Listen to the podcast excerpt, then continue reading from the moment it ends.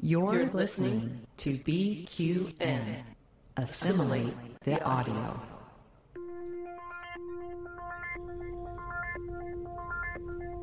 Engage. 78 years have passed since the days of the original USS Enterprise. Now a new Galaxy starship has been designed.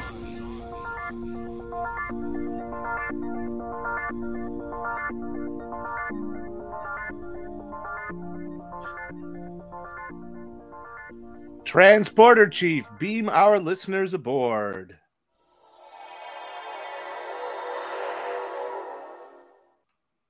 Welcome to Galaxy Class, a Star Trek The Next Generation podcast here on the BQN. I am your host, Diplomatic Standard Bearer Kevin Scarf, and with me today is Counselor Amy Nelson and Mr. Joe Keegan. What is your honorary title today, sir? Oh, I feel like, do you know what? Previously in life, I have been like chief engineer on a flagship Mhm. um, of the Federation, and everything has worked. But recently, I feel like Chief O'Brien on Deep Space Nine, where nothing works and Oh, everything no. falls apart. Yes. oh no. Uh-huh. But but you're the man to fix it. Well, I've been trying. There's a few things that are breaking down, and it's putting me to the limits of my skills and fixing things. Like, so my KitchenAid stand mixer literally blew up just before Christmas. Oh no. Um, and I've be fixing that.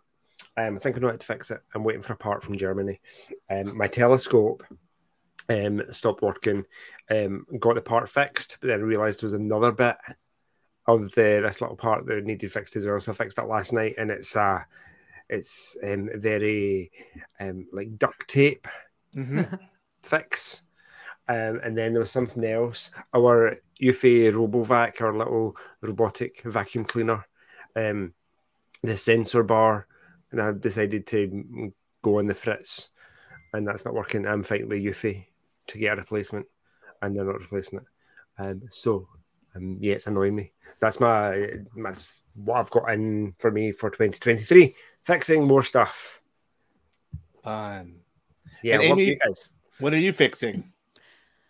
Oh my gosh, what am I fixing? Um, you know, I'm gonna fix my life. How about Oh, so it was interesting. Uh, some teacher friends, we got together and we, for the new year for 2023, we made vision boards. You know, how you think about your goals and what you accomplish. And so we were cutting out stuff from magazines and putting words and stuff. So, Mhm. uh, yeah, I made a vision board for 2023. And the word that I am going to use for this year is improve.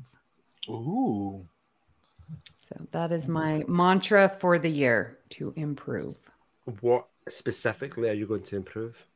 So I do have goals underneath that. Um, my one big goal is to read more and watch less TV. That's that's definitely. Um, and I want to improve uh, by learning to cook another style of, you know, cuisine. Mhm. Um, Exciting. Yes, and to get back to my yoga. Um, that sort of dropped off during the holiday season, so that's I need to get back to that. So there's a couple there. Nice. What? So I'm, I'm intrigued by the cooking style. What region of the world are you going to focus on? So I've done pretty good with the Mexican cuisine, and my most recent one that I learned was the Indian. So now I want to do like specifically Japanese. Oh, because I'm I've dabbled with the Thai food, um, but I want to specifically Japanese. Mm. Mm. I have a nice wok, so I'm I'm on my way. Sharp knife. You really need a really sharp knife for Japanese too, don't you? Yes, I have Cutco knives. Um, yeah, and you need to buy some katsuobushi and some dashi, Mm, miso. yes, all of that stuff. I love Nice. Japanese food. Right, Mm. and to cook it at home. That's what I'm looking forward to. Yeah. I um I don't have any such aspirations and goals. I'm just taking life one day at a time. We did start rehearsals for the play that we stopped rehearsals on three years ago. So we've picked that up again. So the show that we've put on hold for three years because of the pandemic is finally going to happen. And first rehearsal was great, and I think we're gonna. I think it's gonna be a good show. So very happy. Did they stay with the original casting, or did they? we lost we lost one actor uh, who's a young guy who decided to go back to university. Good. He didn't die. He just No, moved away. he just went off to university. So uh, we did have to find a replacement for him, but uh, we've got we've got a, a very good uh, actor friend of mine who's stepped in, and it's going to be a good show. nice. So yeah, very exciting. If only So we you're- could see it.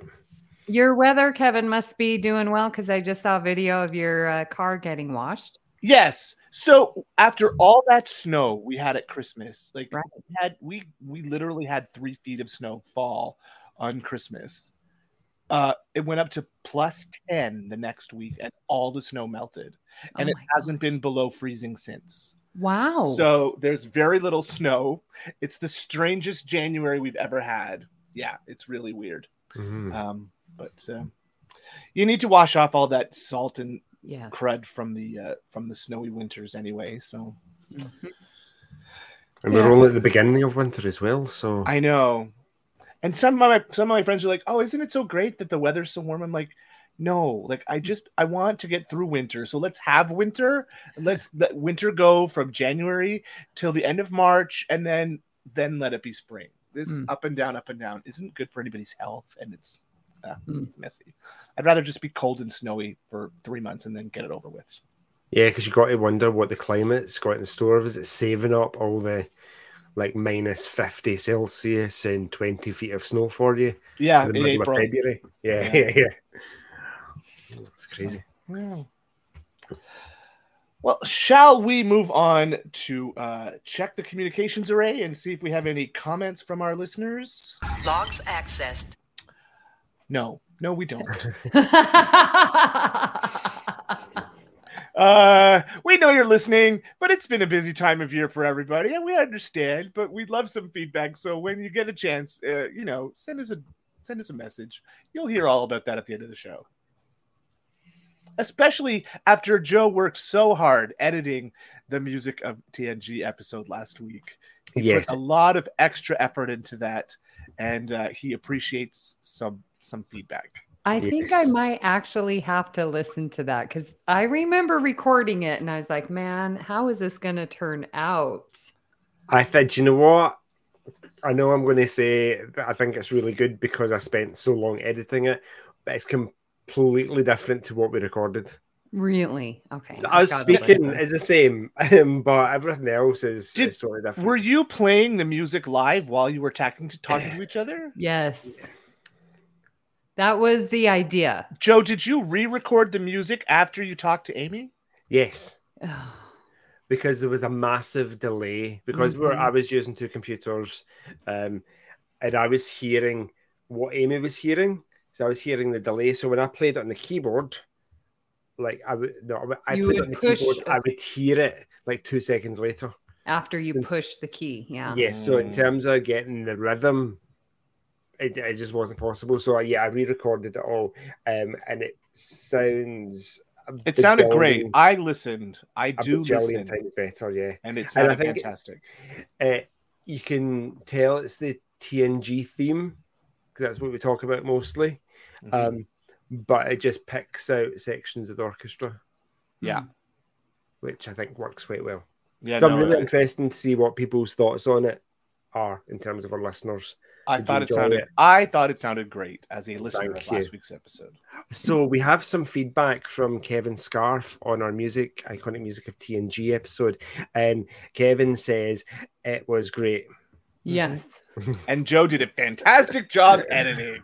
And Joe did a fantastic job editing. Thank well, you, Kevin, Kevin. thank you so much. We just really appreciate it when listeners give us feedback.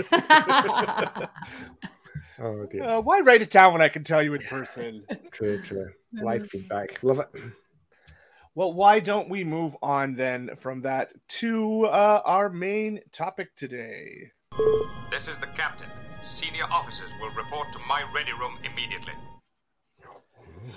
We're here for a Batleth battle. It's been eight weeks since the last one. I'm sorry, uh, Christmas duties took me away, but here we are, ready for another one, ready to start Batleth Battle 29.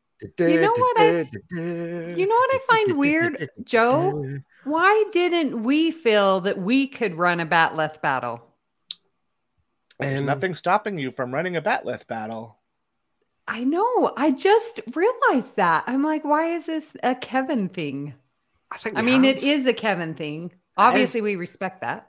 yeah, no, I'm sure we have done a battle Batleth battle with Kevin. No. I, I, I think there might have think we been have. one, but I'm not sure. Anyway, yeah. again. I'm going to be around for the next several months. So, Like 11 months. Yeah. Yeah. You Uh, saw maybe- that bracket and how many episodes we have to get through.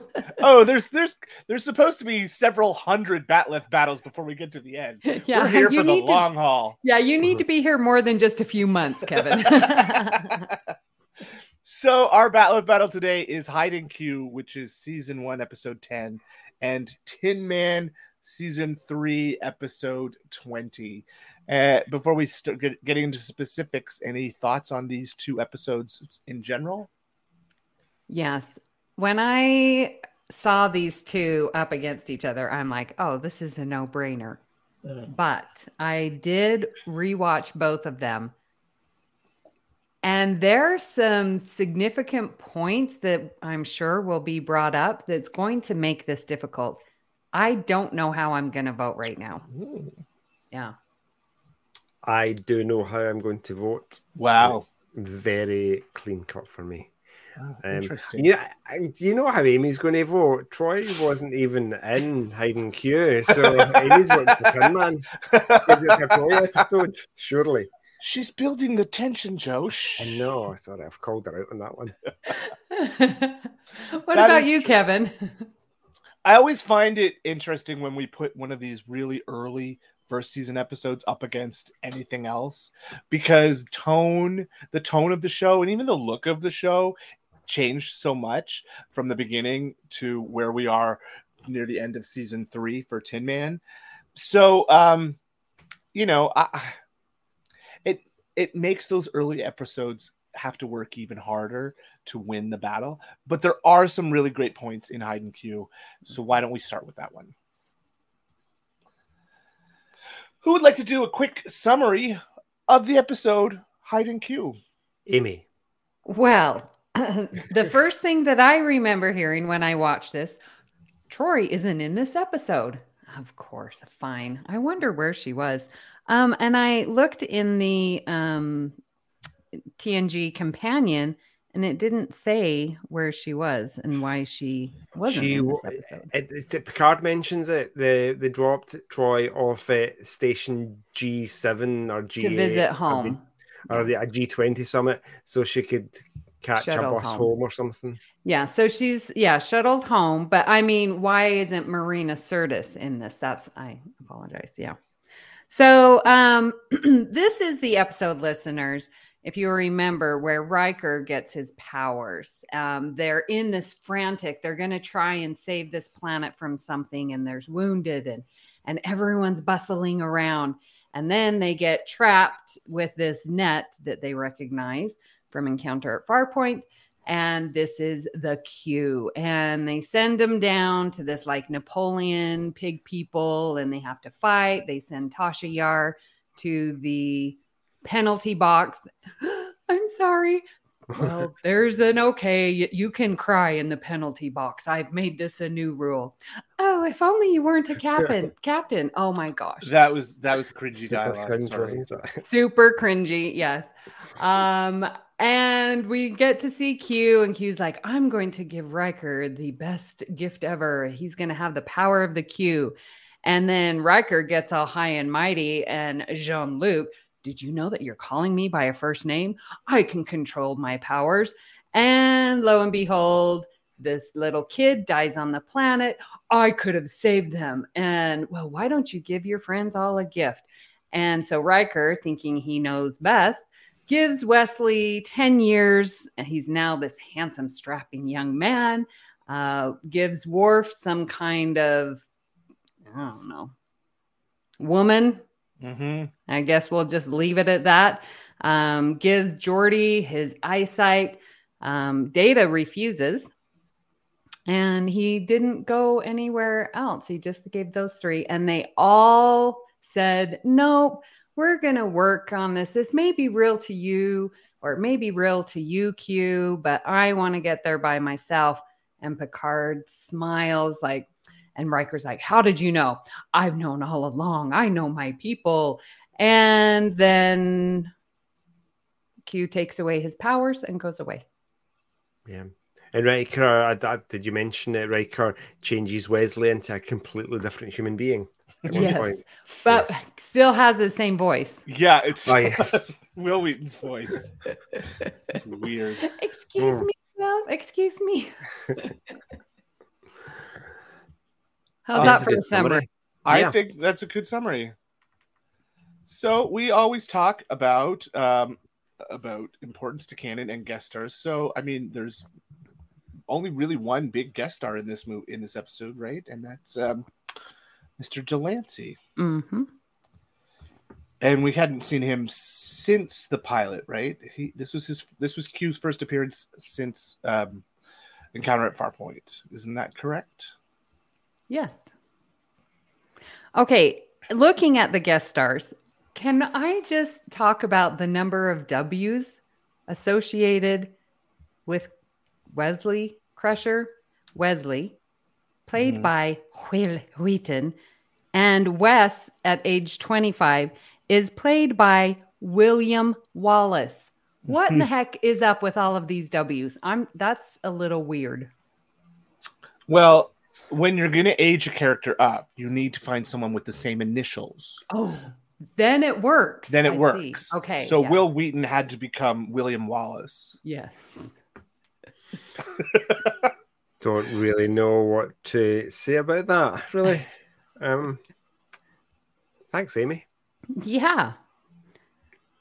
So, There were- Joe, what are you thinking about this episode, Hide and Q? Do you like it? I, I- there's a couple of things that I really I struggle to get by the Tasha crying, but I Mm. think she realizes that she's been a bit ridiculous when she's like, "Oh, what am I doing? Crying." Um, then there's the line, "Oh, if only you weren't the captain," Yeah. which comes across just as creepily or as weird as when Worf says a very similar line to um, the outrageous Okona guy in the outrageous Okona episode. What there's a, I don't know. I, I we I watched this episode. It, I know we're I'm diverting, but the dialogue in general is a bit strange. Um, there is the the green planet that they go to, with the um, the Napoleonic pigoids. Um, the Pat planet, which just looks like they forgot to put the special effects onto the green screen. It's total TOS. That's Yeah. exactly what it is. Aha, yeah, I don't know if that just was the green screen that they left up Yep. and they painted on some moons. Um, but yeah, there's some really nice details in it though. Um, looking at you know Q's outfits are always a bit outrageous and outlandish, and he always Mhm. takes a, a an outfit and then embellishes it. So like the the Starfleet Admiral uniform with the gold braiding, but his gold braiding is like two inches thick and just really over the top. But then there's his um, Napoleon outfit, and looking at all the details, I because we were watching on our new TV, so it's like big, giant 4K full resolution, so you can see all the details in his outfits. Um, there's a thing that looks like a sheep. He's wearing this big kind of gold medallion thing from his neck down to his chest, um, and there's a thing that looks like a sheep that's draped over um, this medal, and it turns out it's the Order of the Golden Fleece which is one of the highest military orders in Napoleon Napoleonic France. Hmm. Um, and it was, I think, I'm not a histor- I'm not as a laggy, so um, I think it was worn by like the Marshal of France at the time, and I think that was Napoleon who Q is dressed as. Mhm. Because obviously you would be Napoleon if you're if you're going to choose anybody. You're going to if Q is going to choose anyone, you're going to choose Napoleon. Yeah, Picard said that to him at one point, right? That uh, oh, you picked a marshal so you could outrank even an admiral. Right.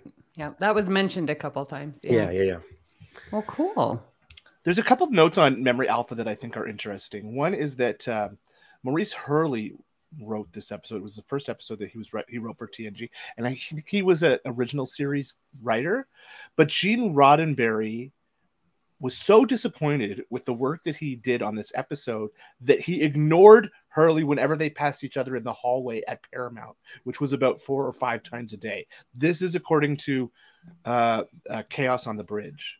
Um, now, ultimately, the script was rewritten by Gene Roddenberry to such an extent that Hurley requested his name be taken off of it. And that's why the name CJ Holland is used on the credits. Huh. So they I just made up a name. Yeah. Wow.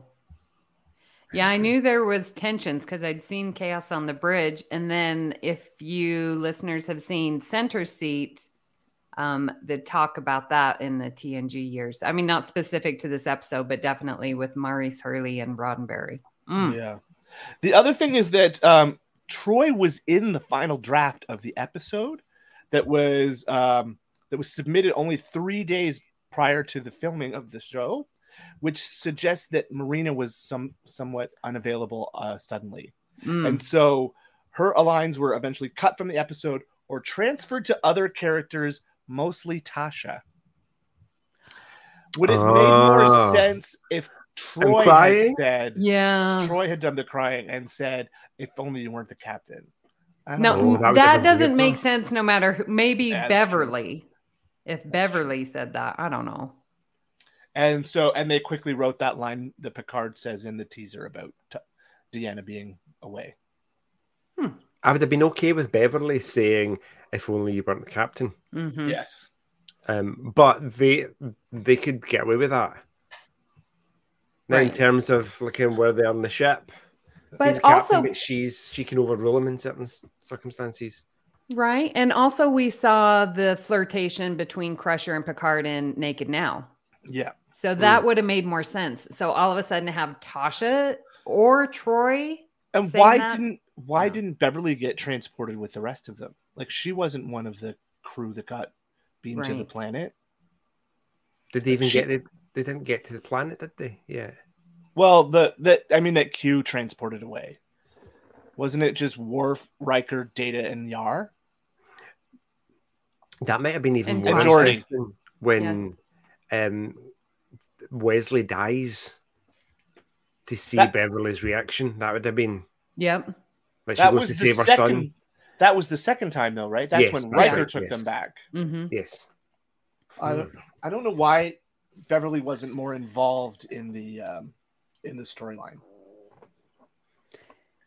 Yeah, she was there just more like on the bridge when Will was handing out gifts. She was being a mom. Yeah. she Not a was being doctor. mom. Yeah. I liked her at the beginning where she's doing the whole we're having to get ready to save these 524 people that have been involved in a mining accident.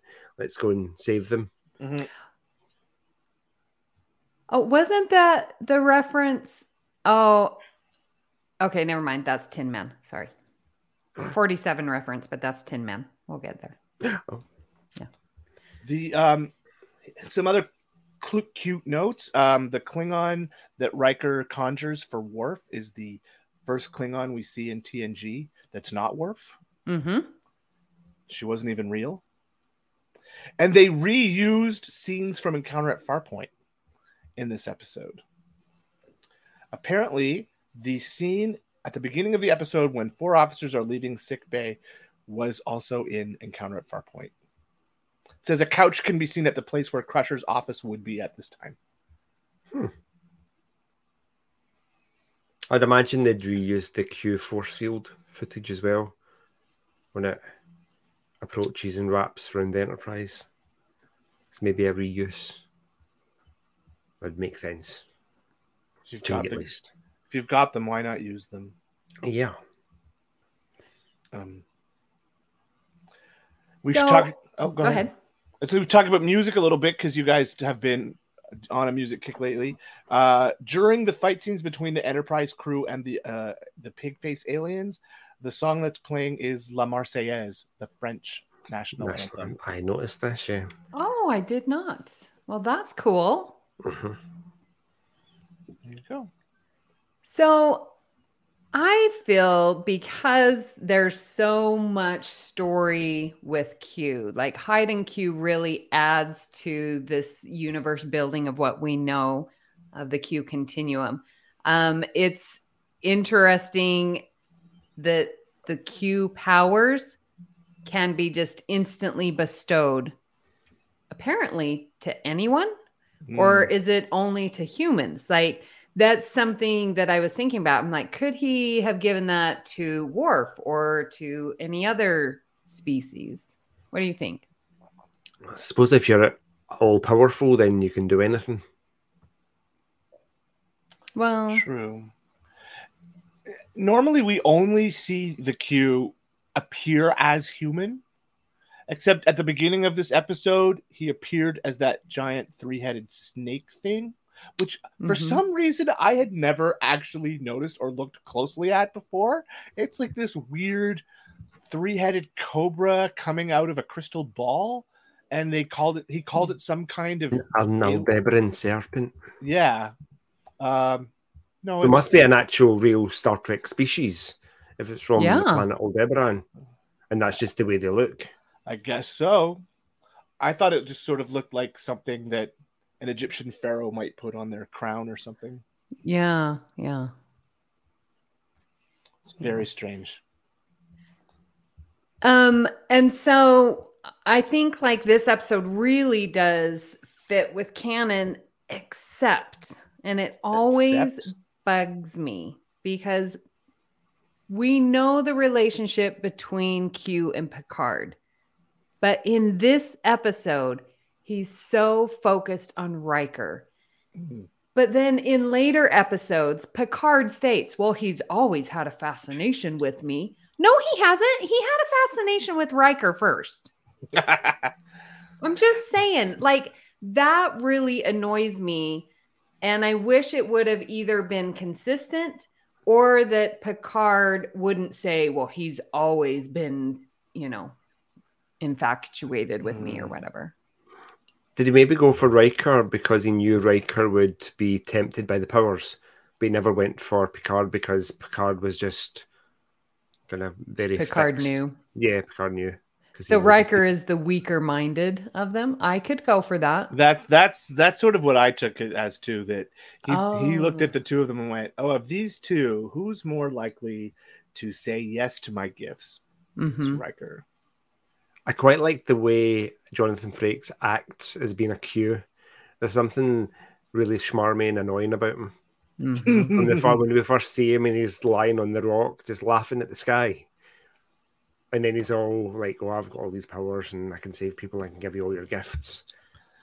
Ever since seeing Picard and that Admiral talking to Admiral Jean Luc, pure effing hubris.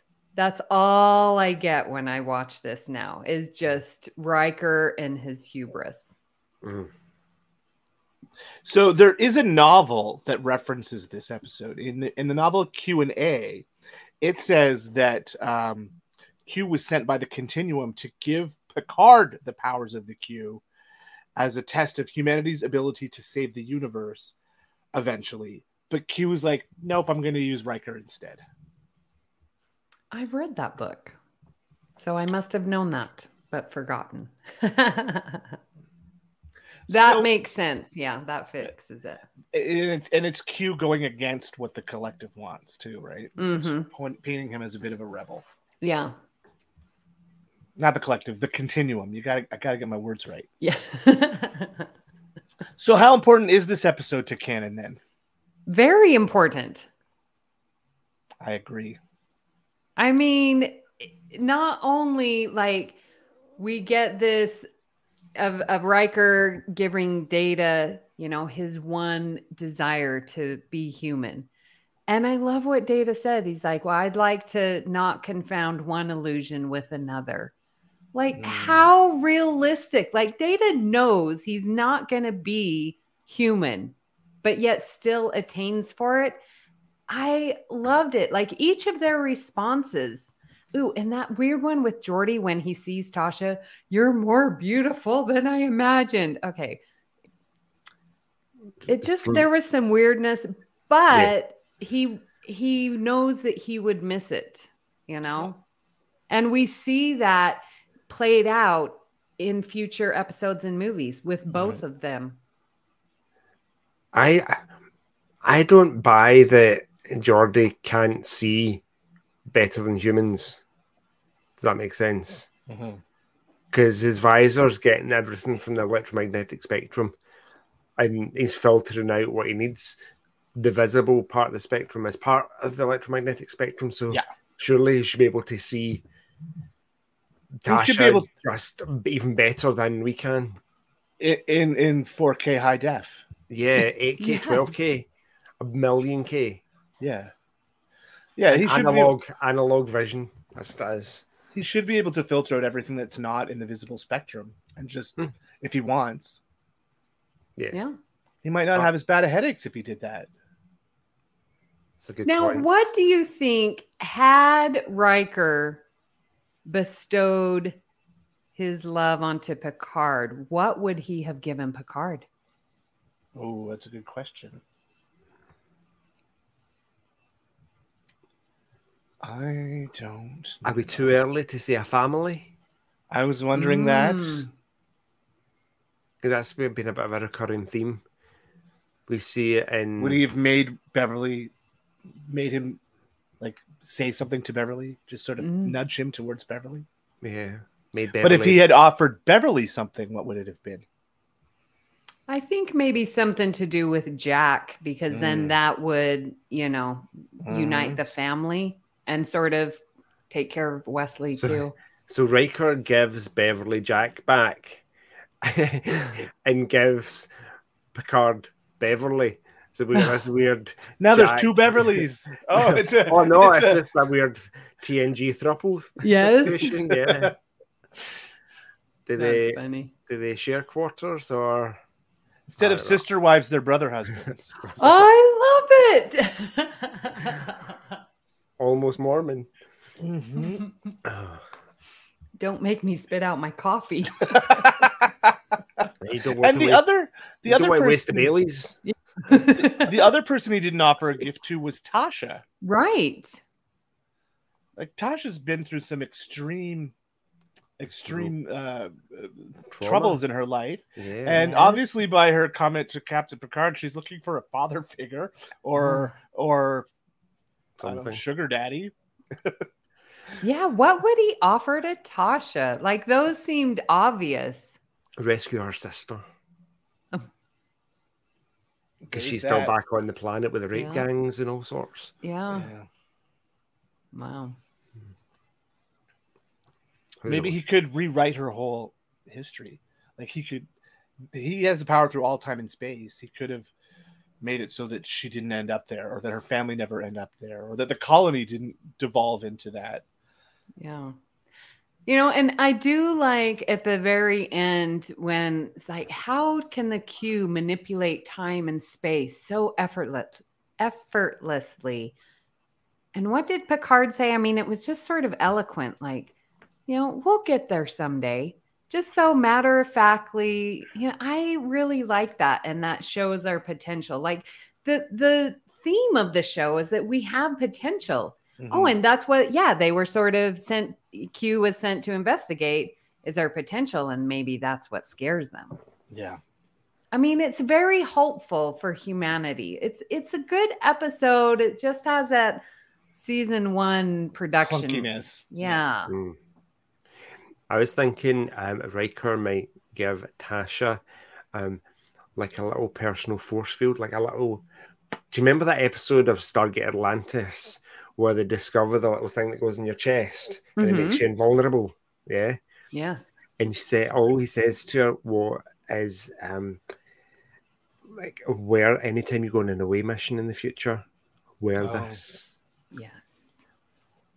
It's That's just a what guy needs to happen. doesn't Yep. kill her. So that that leads me to a question then too. Uh, do the Q have true omnipotence? By giving Riker the power of the Q, does he know and see all? No, I'm going to say no because in Picard season two, um, Q is dying. That's right. Yes, so if they were all omnipotent, like truly omnipotent, all powerful, then they'd they'd be able to stop their own demise. See, that's why I'm saying could can the Q give powers to anyone? There are limits. There are he he obviously doesn't know the future. He Hmm. can speculate. He can go back in time to fix the future. He Yeah, there's Ah. limitations. I think that his limits are purely um, based on the fact that other episodes haven't been written yet There's that. for him to know the future. Exactly. So the Q have ultimate power, but like the Bajoran prophets live out they live they live all time at once so they can see all of time and space all at once so they have Mhm. unlimited knowledge whereas the q have unlimited power Okay. does that make sense Y- y- yes, as far as living a non-linear existence does make sense. yes Right, exactly. all right I So actually bef- I watched that. I watched Emissary the other during the week. Um, oh yes 30th anniversary of deep space nine yeah. I know. I couldn't wrap my head around that whole conversation. They're like, oh, what is time? What is past? What is future? What is what is now? What is? They just and Sisko couldn't really explain. until he used the baseball metaphor Yeah, um, yeah, super confusing, but that's what it is. You might be right though, Kevin, saying that the um, the Bajoran prophets were all knowing, and Q was all powerful, but not necessarily all knowing. Well uh anything else we should talk about on hide and q before we move on to um to tin man Um, I sorry, can I come back to the whole canon thing? I'm not entirely convinced this is necessarily important to canon. Mm. in that it doesn't nothing changes as a consequence of this episode. There is that. But it does make Q our first recurring TNG um, an- antagonist. Right? This was the first time any character from the series had returned. Mhm. True. So, Yeah, there is that. Okay. but, but you are right. There was not. There wasn't. Nobody. Nobody learned any major lessons except maybe Riker got his. Yeah. This is one of those standalone episodes and it resets after the end of the episode. But it builds the world of the Q. We're learning more about it. yeah. This is true. So why don't we move on to talk about Tin Man? And uh, Joe, do you want to do a brief summary of what what's going on on Tin Man? Sure. So the Enterprise has rendezvoused with another starship um, to pick up a, a passenger, uh, a Betazoid passenger called Tam Elbrun, because he's needed on a mission, and the Enterprise then has to go off to this far off sector um, to find whatever's there. Um, it turns out that Tam Elbrun um, used to work with Deanna Troi, but not as a colleague at the Betazoid Psychology School, um, as a patient. Um, his backstory is that he was his full Betazoid, uh, but he was born with his full telepathic powers, and we find out that the Betazoids telepathic powers normally develop during adolescence. So for him, it was a, a huge struggle to try and adapt to having all these telepathic powers as an infant and a child, um, which meant he needed lots of psych- psychiatric therapies. Um, so turns out there's some um, weird object in orbit of a star which is about to go supernova. And it turns out that that thing is called Gomtu, which is an ancient living spaceship.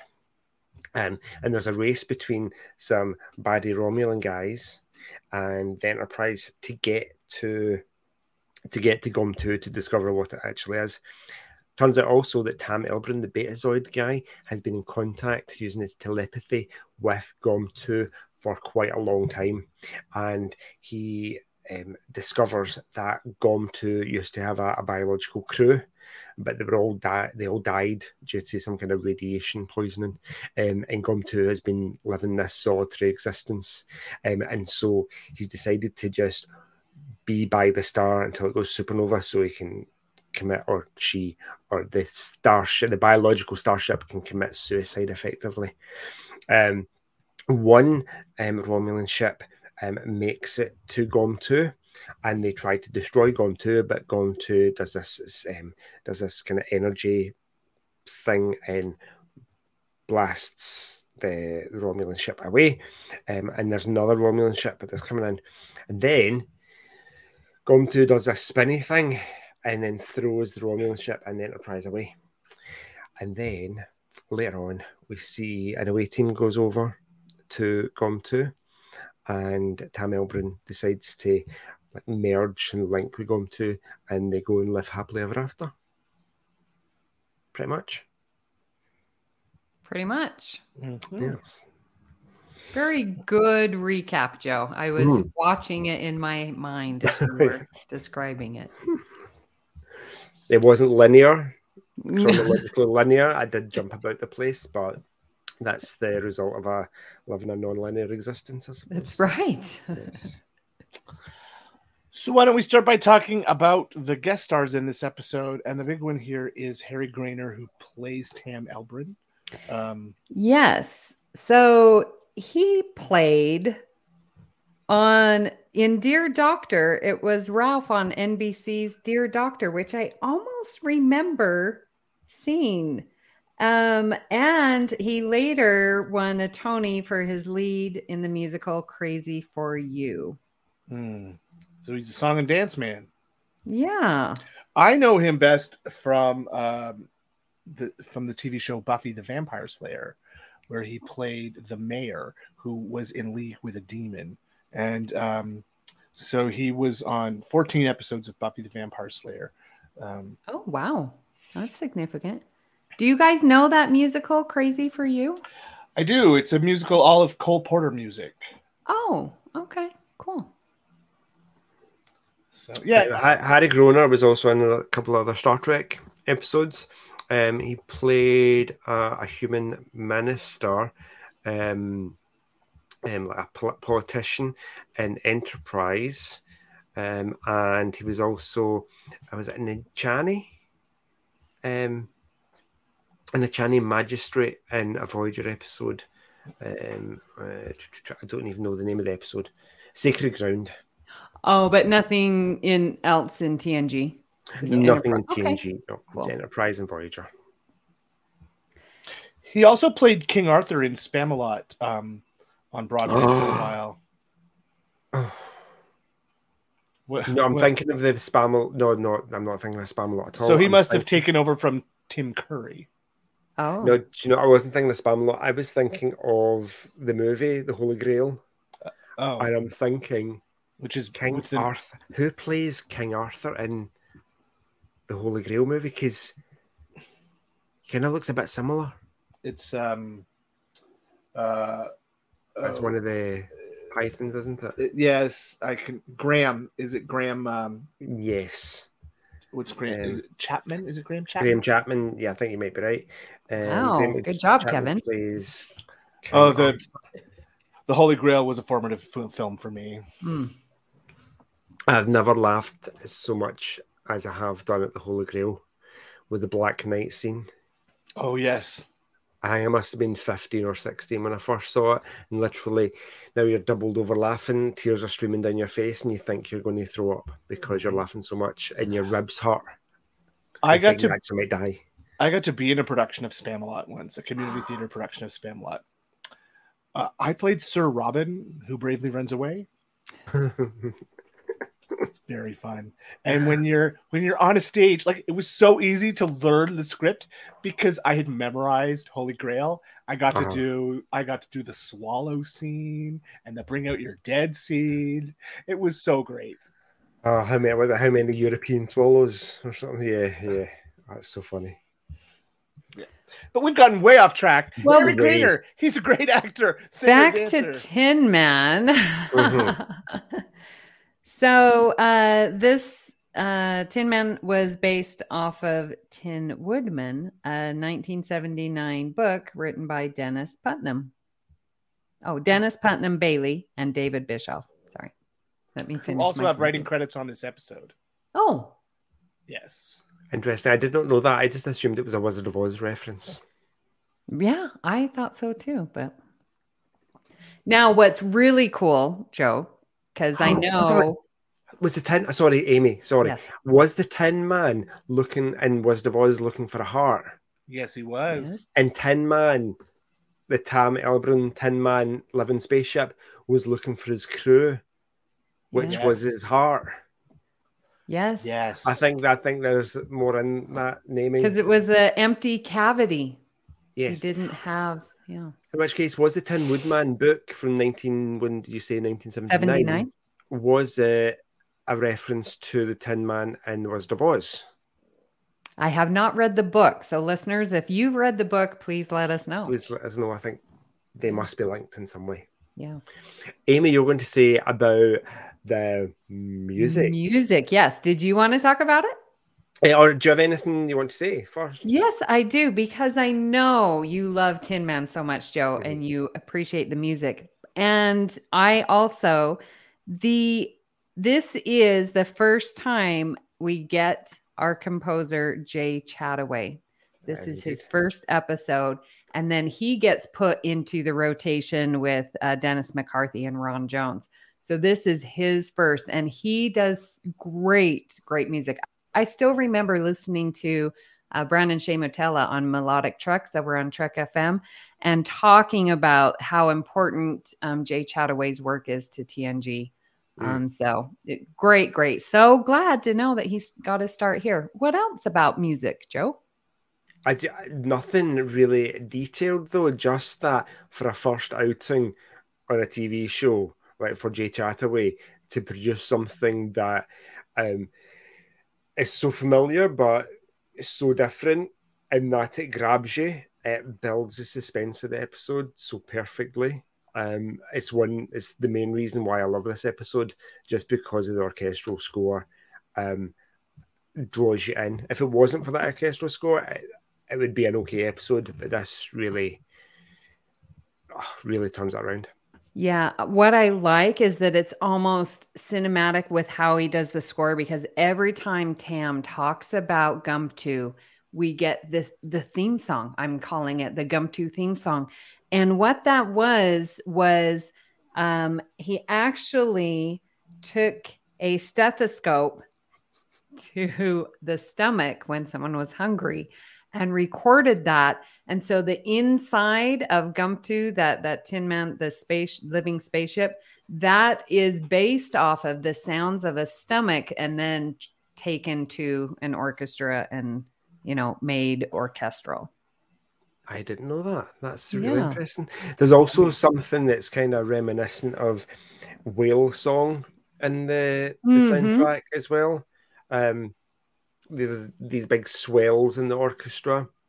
Um, I don't know what instrument they've used. I have to go back and listen to it again, but um, yeah, it's, it feels very biological or organic. Mm-hmm.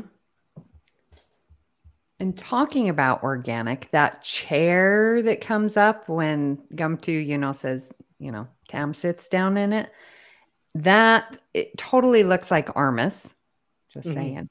Um, but it is a re- reversing time lapse sequence of a melting wax chair. There Hmm. you have it. That's cool. That's Yeah. an interesting way to do it. That's cool. Yeah. I saw an art installation talking about something melting, an art installation, and there was um, a box of like it was almost like bamboo sticks. So when you hit them, they kind of rang Hmm. a bit like a kind of glockenspiel, kind of xylophone thing.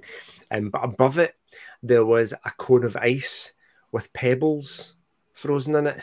Mhm. and as the cone of ice melted, the pebbles would randomly drop down and hit the sticks. It was quite Love that. Uh huh.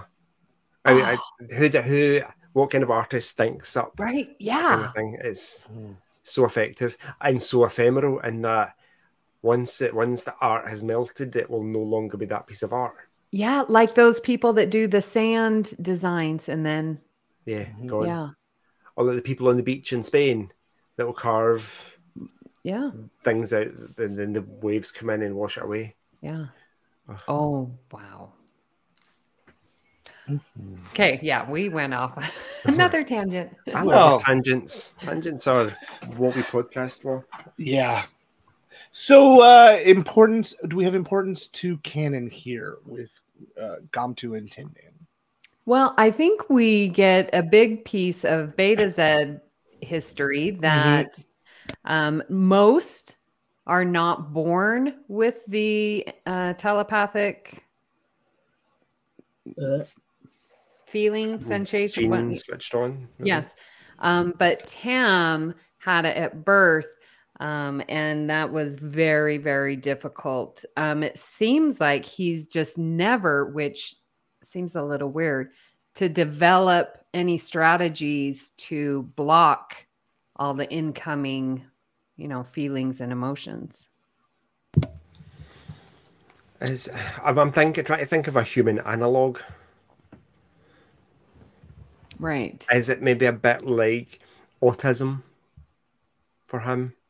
Hmm. where he doesn't have the the mechanisms to, to deal with things like social cues and you maybe can adapt to them in certain ways but Mhm. well a lifelong challenge possibly That that makes sense because like in his in his dealings with the crew, he finishes their sentences before or or or doesn't even let them speak because he's already in their brains, right? Mhm. And um so he doesn't have those filters that Troi has. Not and then Troi's only half beta, so doesn't even have half of the abilities of even her mother. But her her mother, as pushy as she can be, knows when to let people speak and when to um, excuse me use her telepathy. And um, Tam Elbrun does not have those that that Right. capability.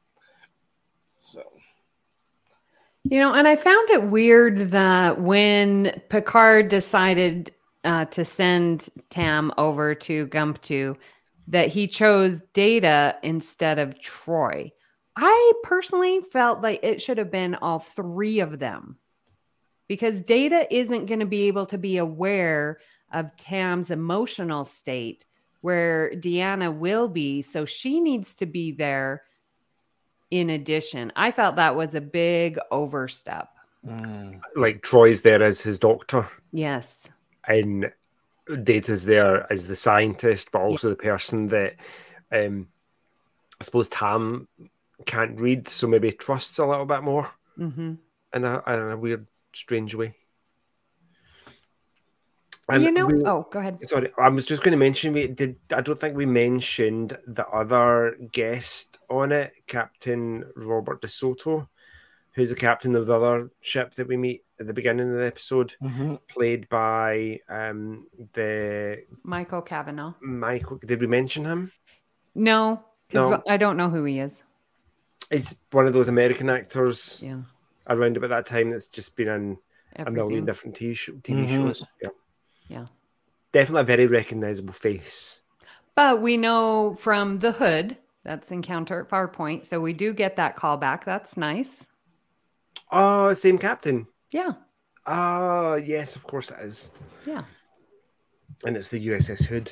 hmm It looks like the show that you might know Robert Cavanaugh from most is 24. He had a recurring role on 24. Oh. And he Mm. starred as an obsessed government agent seeking an alien on Earth in the science fiction series Starman. Mm. I remember watching Starman. Don't recall Starman. It feels like something that I would have watched though. Yeah. Starman was based on the movie Starman. The movie Mhm. had um, David Bowie. No, no, No. no, the- else. um, What am I thinking of? uh, Jeff Bridges was the Yes. Starman, Jeff Yes, Bridges. you're right. Yeah. What um, movie am I thinking of with David Bowie?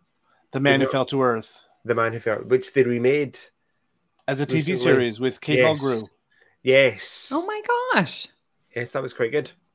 I enjoyed that. I remember we saw posters for that show when we were in Chicago. Remember walking down the street? I'm like, is that Kate Mulgrew on that? Yeah, that's right. Oh my gosh. Uh, I think that's about it for guests, really. Really, I think it is. Yeah. Yeah, I with this episode, I think Tam brings out sort of the stubbornness of Picard because like you were saying Kevin before like Tam finishes everyone's sentences and Mhm. you know and he's finishing Picard's and you he needs you to analyze this data and we're going to resume in 10 minutes in the ready room and Picard's like in 15 minutes you know? And I'm like dude do you need to be that picky? I mean and actually in both of these episodes both uh, hide and q and tin man picard is asserting his captaincy his rank and office in both episodes. Hmm. it's sort of here. Interesting Do you know what I don't think we do very well? I think we look at the guest stars as list of mm. Memory Alpha, but we don't look at the the uncredited co-stars list enough. Because it could very well be the case that there's somebody listed like John Rice as a sciences division officer, somebody that just had a wee background part that could maybe now be some kind of Hollywood A-lister. like I know there's no examples. I'm Oh, just thinking we might oh it might happen we- yeah just gloss over it because we just assume they're background Right. characters, but they might have gone on to do great things. Mhm. Not I- to say that their work in TNG in this episode wasn't great, but they might be super famous now. Well, I think since we have so much time, 35 plus years, that, you know, books and resources that we read now would mention how A list they are. So I think we're okay. I'm just thinking. I'm possibly. Oh, I love Okay. that even on Memory Alpha, there are five people just listed as unknown performers. There are five people in this episode that we don't know who they are at all. right. Okay, now when Geordi was in engineering and he was trying to get either the shields up or the sensors array or sensors going, and he was like, "Well, I I need 30 minutes." Well, you have 10 minutes. And then he's talking to the two guys in engineering, and I felt it was so forced. And in the back of my mind, I know it's because of SGA rules, like the Screen Actors or SAG, SAG rules. Like if you if they even say a word, they have to get paid more. They have to be credited.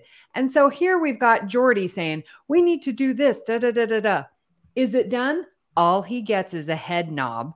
Like nothing, no Mm. words, and it was it was blatant that they weren't speaking. And I that really took me out of that scene. There would have been more of a dialogue if you're in that much of a rush trying to fix things. I don't know. Hmm. Weirdly, I noticed that a lot recently when I'm watching TV shows. Like there'll be something they don't speak at all throughout the entire movie or episode. I'm like, yeah, they get paid less Yep. purely Yeah. for that reason. Yeah. Get paid by the word or something. Yeah. But you got to know that that was because they had a, a really limited budget Yeah. and they Yeah. needed people. So they brought in the people, paid them whatever they paid them, and then, yeah, you don't get words because that would blow the budget. Yeah. So, anything more we need to talk about with uh, Tin Man here? Um, really important to canon, like supremely important. Oh, yeah. because we get Jay Chattaway doing a bunch of incidental music throughout the season. He writes the the Voyager theme tune, does vo- incidental music, th- and all of Star Trek. It's like if we're ranking all 179 episodes in terms of importance to canon, this is in the top 10 for me. Interesting. Amy, anything else to add to that? No, I have said all that I need to say today. Oh, okay, okay then. All right. Well, why don't we move on to our listener uh, comments? Uh, we did. I did set up a poll for this a few days ago. At the time of recording, um, we had, I believe, twelve respondents. Uh, would you like to read some of the comments here? Yeah. Sure. Did we do the the result? I'll do the result at the end. At the end. Okay, cool, cool.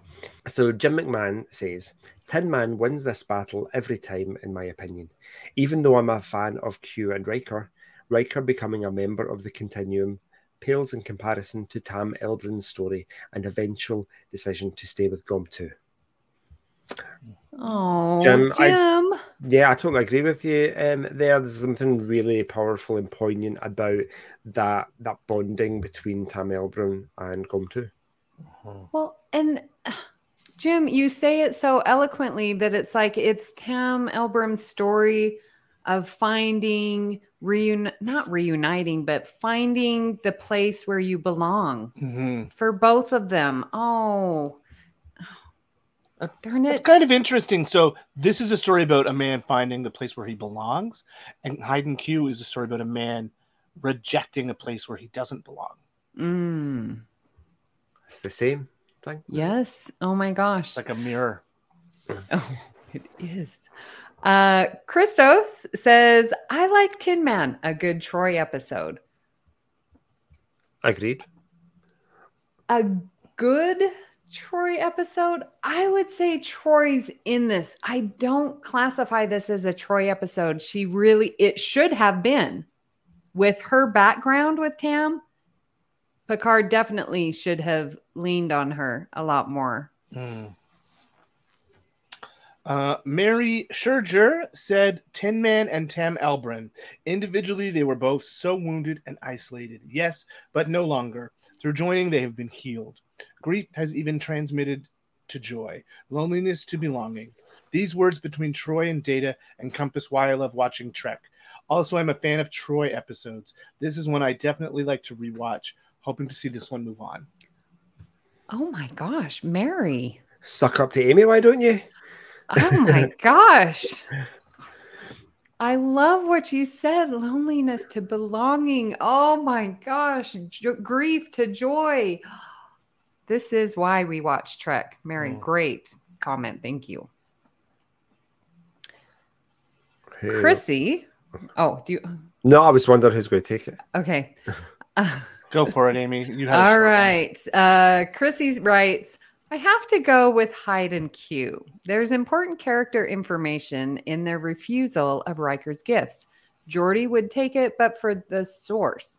Wesley understands that physical adulthood does not equal maturity. Data indicates the same, but humanity rather than maturity. Worf reads like he's taken a vow of celibacy, but as otherwise is the least profound and tips that this is a Roddenberry penned episode. We don't get to see Dr. Crusher's greatest wish, but we can guess it's Jack. We don't see Picard's, but can we guess it's Beverly? Or shall we retcon events of Picard season two? Nor do we see Yar's wish. I'm not sure what that would have been. And Troi isn't even there. It also establishes a baseline for Riker's maturity. Here he is held back by his promise to Picard, but an older Riker would have refused Q's offer in the first place. Mhm. Chrissy, great points. Oh, So, um, shall we put this to the vote? Well, what did our listeners? Oh, you want to know what the give? listener said? Yeah. So it was uh, 74% to 26% voted for Tin Man to move on. Interesting. Mm-hmm. Mm-hmm. Mm-hmm. So who would like to place the first vote? Well, you know, I'll go because you know the way I'm going to vote. It's Yes. kind of obvious. Yes. Um, hands down, Tin Man. It's Mhm. the awkwardness of and Q in the dialogue and the season one production values compared to season three Tin Man, where they Trek knew what it was at that point and they kind of nailed it. The special effects are outstanding. Jay Chattaway's orchestral score is mind-blowingly good. Listeners, go and listen to it. I think it's on Apple Music currently, or Spotify possibly. Um, it's it's just such a powerful episode. It's uh, that hands down by far two votes. My two votes go to Tin Man. Amy, would you like to go next, or would you like me to cast the next vote? Um, you can go next as long as I'm not the tiebreaker. Oh, so if my vote is for hide and Q, you don't want to know. Right. That's again, that says it, doesn't it? Well, that's okay because I was going to vote for Tin Man too. okay, good. uh, I think I think Tin Man is a better written story. I think it it it does have some really nice Trek feels to it. I didn't realize it was it was based on a non-Trek science fiction book. I kind of want to track that book down now and read that to see how uh, how what the story what the original story was like. So um, for those reasons, um, I'm going to vote for um, uh, Tin Man. Okay, thank you. So now my vote doesn't matter. Um Okay, is this been I did not plan this to be this difficult. Um we get in Tin Man as mentioned by Mary and both of your comments like it's this big philosophical philosophical idea of grief fitting in finding where you are but it's to two people, Tam and Gomtu, that we don't really have a connection. And with Hide and Q, we are literally seeing our characters make choices and that prove to us why we love them. The experiences are happening to them. Um, so I love them both, but since we both are going, you guys both did Tin Man, I'm going to give Hide and Q the vote that it deserves. Okay. Okay. So there we go. By a vote of two to one, plus the listener vote, we are going with Tin Man. Moving on. I don't think anybody's particularly upset, but uh, but I'm glad to see that we did give we did give um, Hide and Q its due. Yes. So Tin Man Tin is gonna Man- go up against the Offspring. Oh Yeah. boy, in Joe. the next round. Tin Man and the Offspring. Oh, I can't call it. I'm I know. that day. You love both of them. How do you pick? And uh, if you want to get ready for the next Bat Left battle, which will be in a few weeks, it will be Preemptive Strike, which is season seven, episode 24. So that's the second to last episode of the show. Mhm. Is that the Bajoran one? Yeah, with Ro. With it's a Ro Laren episode, yep. And Schisms, season six, episode five. oh. Bum, bum, bum. Yeah, I know what I'm voting for. Right, wait. No, you do not. Oh, I do. I've decided. Okay. All right. Incoming transmission. So we would love to hear what you thought of today's episode, and we hope you'll join our Facebook group, the BQN Collective, to continue our discussion there. You can also tweet your thoughts to at Galaxy Class Pod. We would love for you to reach out. Please reach out. We love it when you hear we hear from you. Or you can follow the network on Twitter and Instagram at BQN Podcasts. Please hit the subscribe button on Apple Podcasts or wherever you get your podcasts and leave us a star rating and a written review. That helps others to find our show.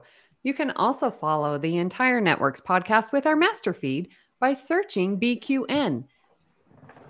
This way, you won't miss any of our fine shows like All Good Things, Union Federation, History with the Zilagis, Infinite Diversity, Sasquatch, Mickey's Marvels, Trexperts Quiz, and What's the Tea Bet. So, Joe, where can people find you when you're not listening to your stomach growl through a stethoscope as you watch Tin Man? So this headphone is you guys, and this one's like attached to the cable. It's the stethoscope Yes. cable. It's attached to my stomach. Yes. Um, but I'm okay. There's well, there's I'm okay. I'm, my stomach's not rumbling because I had um, some toasted sandwiches just before we recorded. Um, so we're good. well, you haven't Note-wise. heard my stomach rumble, have you? Because it's been talking a lot today. when you went to the bathroom. Um, Kevin said he was going to edit it all out. Okay. So you're you're fine. You're okay, fine. good. When I'm not doing that, you can get me on the BQN Collective, our listeners group on Facebook.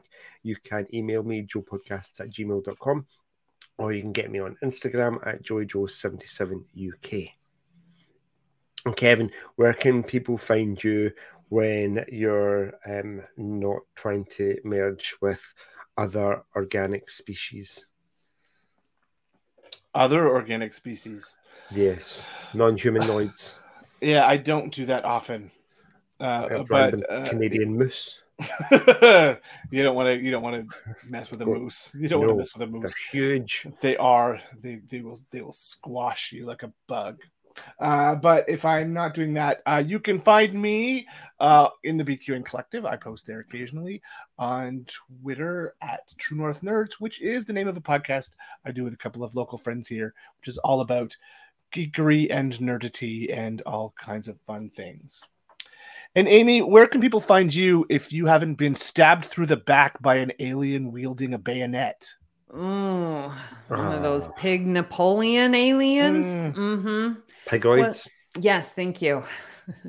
so you can find me here on the network where I'm co-hosting Union Federation and all good things. I am on Twitter at Miss Amy Nelson, but my favorite place right there on the Facebook group BQN Collective.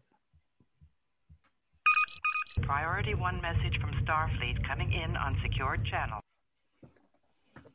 If you'd like to help us keep all our shows coming to you each week, you can become a patron of the network on Patreon. We're putting out more exclusive content for our patrons that you won't want to miss, like It's Green or Amy's Math Moments. With a monthly Patreon subscription of $5 or more, you can join our meetings of the Hive Mind on the second Saturday of each month. Watch your Patreon messages for details. If you feel so inclined, please check out all the details at patreon.com slash bqn. A huge shout out to our very own associate producer, Jim McMahon, and Davey Willett. Um, we are so grateful for your support. So thank you for beaming aboard the Galaxy class, and until next time. Let's go, child of the fatherland. The day of glory has arrived. Against us from the tyranny, the bloody standard is raised. Great joy and gratitude. Macro head with a micro brain.